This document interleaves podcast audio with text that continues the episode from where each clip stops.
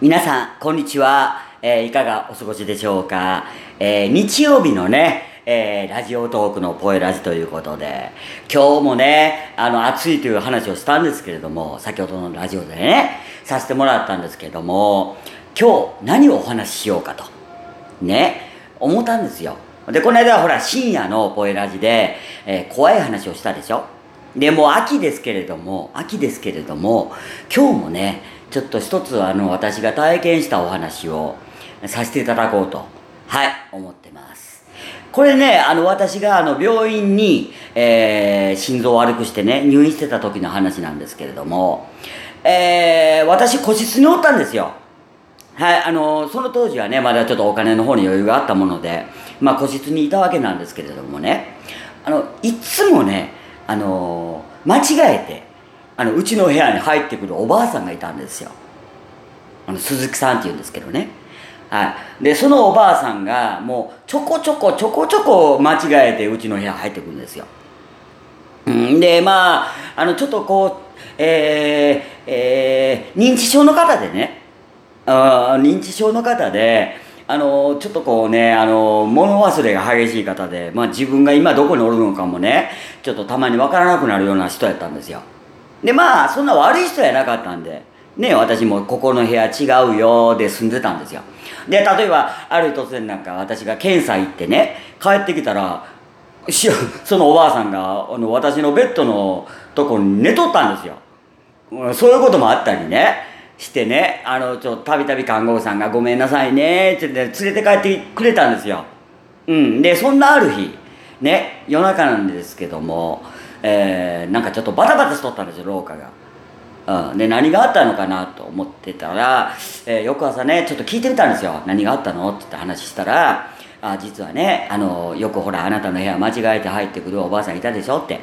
うん、ちょっとあのおばあさんがちょっと夕べねあの容体が急変してあのちょっと亡くなったのよっていう話をしてされたんですよあそうなんかと思ってで別にねあの悪いおばあさんじゃなかったのでね私もああそうかってもういろいろあったけど亡くならはったやなと思ってたんですよ。でまあその日はねあの私朝からちょっと検査とかもあって、まあ、バタバタバタバタしてたわけですよ。でその日ねあのちょうどあの入浴がね2日に1回なんですよ。うん、あの私の場合ちょっと心臓の具合とか兼ね合いを見てねあの今日は入浴できますよ今日はやめときましょうっていうのがあったんで大体2日に一遍のペースで入っとったんですよ。でまあその日は、えーお風呂に入れる日でね、えーまあ入ったわけなんですけどまあ、えーちょっとご飯夜食食べてからねあのお風呂入らせていただいたんですけどもまあお風呂入ってまああのね髪の毛も乾かしてでまあ部屋に戻ってきたわけですよで、ああ、今日はもうあのおばあさんも亡くなられたから、もう今日は静かに寝れるなと思ってたんですよ。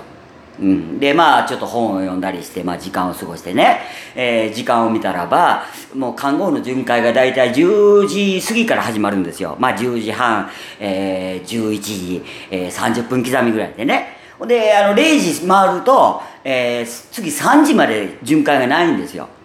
うん。で、それ分かってたもんで、まあそろそろね、あの時間もあれなんで寝ようかなと、まあ電気を消しまして、まあ横になってたわけですよ。ほんならね、あのースリッパのね、足音がしばらくした頃に、えー廊下から聞こえてきたわけなんですよ。ペタッ、ペタって。はい。ほんで、うーん、とか思ってて、誰か歩いてるのかなとか思ってて。ほんならね、あのーすりガラスになってるんですね、あの病室のそのドアが。はい。ほんで、そこにね、えー女性の影が映ったわけなんですよ。で、よくよく見たらば、あの、いつものお、ばあさんの、はい、影やったんですよ。でね、あの、私、あの、動こうと思ったんですけど、その時に私、金縛りになってたんですよ、実は。はい。で、もう動けなくて、じーっと見てたわけですよ。たらドアがスーッと開きましてね、えーそのおばあさんが、まあ電気消してますから、まあ廊下も電気消えとくんでね、もう明らかにそのおばあさんなんですよ。で、そのおばあさんがひたひたひたひた入ってきたわけですよ。で、私のそのベッドの周りをね、ぐるぐるするんですけど、あ、鈴木さんこの部屋違うよって、もうね、って言おう思ったんやけども、声も出ないんですよ。もう全くの金縛りで。で、しばらくの間ね、5分ぐらいかな、そのおばあさんがちょっと私のベッドの周りをうろうろうろしてほでから帰ってったんですよねでその瞬間に金縛りが解けたんですよでねあの私のほら霊感あるでしょ？だから多分そのおばあさんがまあまあずっとまだ亡くなってからもさまよってたんでしょうねあでちょっとねあの供養もまだねその亡くなったばっかりやしあれやいうことでさまよってたんだと思うんですけどちょっとね私その後あの怖いいうよりも、まあ、いつもほらあの霊体験で悲しめらあったりする時は私ってほら結構あのいろんな霊を見るもんであれだったんですけどそのおばあさんだけはねそんなの怖くなかったんですよ。うん、で一応ね手を合わせていただいてでもね鈴木さんねあなたはもう亡くなったんだからねあの無事あの向こうの世界に行ってねあの穏やかにしてくださいとあの祈りを捧げてね、えー、その日は寝させていただいて、まあ、朝が来てまたいつもの日常に戻った戻ったわけなんですけれどもやっぱりねあの私思いました。あのその時に人の魂というのはね亡くなってからもねやっぱりその懐かしき場所だとかねそういった場所に残るわけですよ。うん、だからあのうちもあのかつて付き合ってた恋人をね、まあ、自殺で亡くしたりしましたけれどもやっぱりこうねあの思うんですよたまに気配を感じたりするんですようんだからねあのうち思うんですだから人の魂というのはねあの永遠にね生き続けるもんやしもうその見えないだけであってね普通の人は。うん、やっぱりねあの亡くなったその身内の方とか、まあ、そういった方っていうのはね、まあ、常にあなたのそばにいて、ね、あなたがどういうふうに生きていくのかちゃんと見てると思うんでね、うん、だから私も思うんです。あの友達もいっぱい亡くしとるけどやっぱりあのその人たちにね恥じない生き方をしようと。うん、だからその人たちのところに行った時に「純ちゃん最後まで頑張ったね」とあの笑顔で迎えてもらえるようにねあの自分があの世に行った時にねあのそういうふうな生き方をしていかなければいけないなって最近ちょっと思ったっていうね。はいそういう話をちょっとしたくてあの今日のその病院で体験した話をさせてもらいました。でねあのうちはねそのおばあさんと特別関わりはあったわけでもないです正直。もう部屋に間違って入ってくるだけやったです。はい、だけどねあのうち思いました。あの病院っていうのはねあの生と死の境目をねさまよう場所じゃないですか。うん、だからうちってほら病気があるからねやっぱ入退院繰り返したりしとったから若い頃は。うん、やっぱりねその病院というのはねあの神聖な場所だしやっぱりこう魂が行き交う場所だしねあのやっぱり助かって帰れるあの、えー、病気が治ってね家に帰れる人もおればねそのままそこで亡くなってしまう方もおられるわけですよ。うん、だからうちはこれから先ね、まあ、入院することはあると思いますけれどももうそういった時はねそういった時はもうそういった人と出会ってもねあの怖がらずに、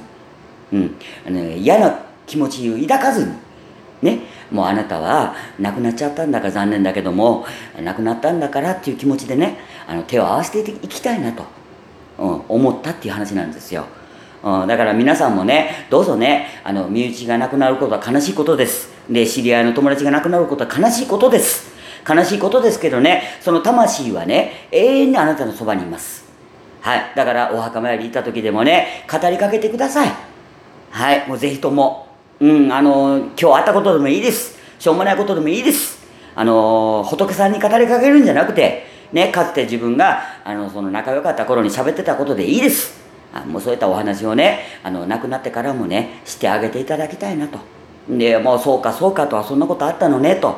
うん、多分あのあの世からね声は聞こえないですけどちゃんと返事をしていただいてると思うんで。